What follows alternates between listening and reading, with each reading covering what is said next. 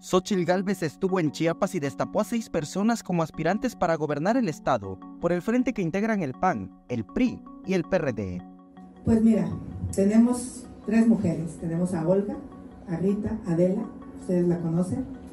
A hombres tenemos a Willy, a Diego, a Paco Rojas, que son los que han levantado la mano. Y también hacemos un llamado, como en mi caso, que yo no estaba prevista en la candidatura o hacia la presidencia de la República y simplemente fue una ciudadana que levantó la mano hace cuatro meses, pues a ciudadanos chapanecos que levanten la mano, que no estén contentos con lo que está pasando en su estado, en este Frente Amplio estamos abiertos a la sociedad civil. Las destapadas son la perredista Olga Luz Espinosa, la priista Rita Balboa Cuesta y la panista Adela Ramos, quien recientemente abandonó Morena. Asimismo, Willy Ochoa del PRI, Diego Valente Valera y Paco Rocas, quien dejó un movimiento ciudadano. La aspirante presidencial habló de Chiapas, de la preocupante situación de inseguridad. Porque está pasando todo. Están violando mujeres, están desapareciendo niños, están violentando migrantes. Y, seguramente hoy Morena vendrá y, ofrecerá lo mismo que ofreció hace seis años.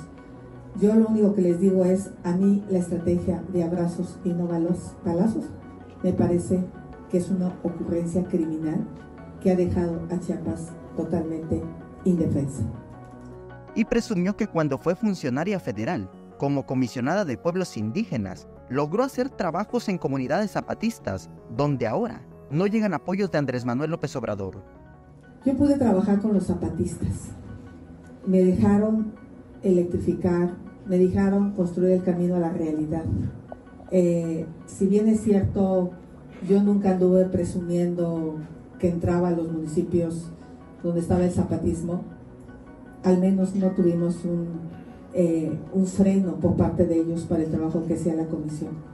Díganme ustedes, una obra importante que esté haciendo el Instituto Nacional de Pueblos Indígenas en Chiapas. Una. No la hay. Ahora que los zapatistas han vuelto a la escena con seis cartas publicadas por sus líderes Moisés y Marcos, donde visibilizan la penetración del crimen organizado en Chiapas, apuntó. Aquí el reto de nosotros va a ser convencer a los chiapanecos de que no se deben de conformar ante esta fatalidad, que sí es posible un gobierno distinto. Y eso es lo que yo pretendo encabezar y por eso voy a recorrer los municipios de Chiapas. Ya no era yo funcionaria federal cuando vine a hacer un albergue Rayón con Miguel Bosé, porque eso habla de mi preocupación que siempre he tenido con Chiapas. No es una preocupación o una ocurrencia hoy.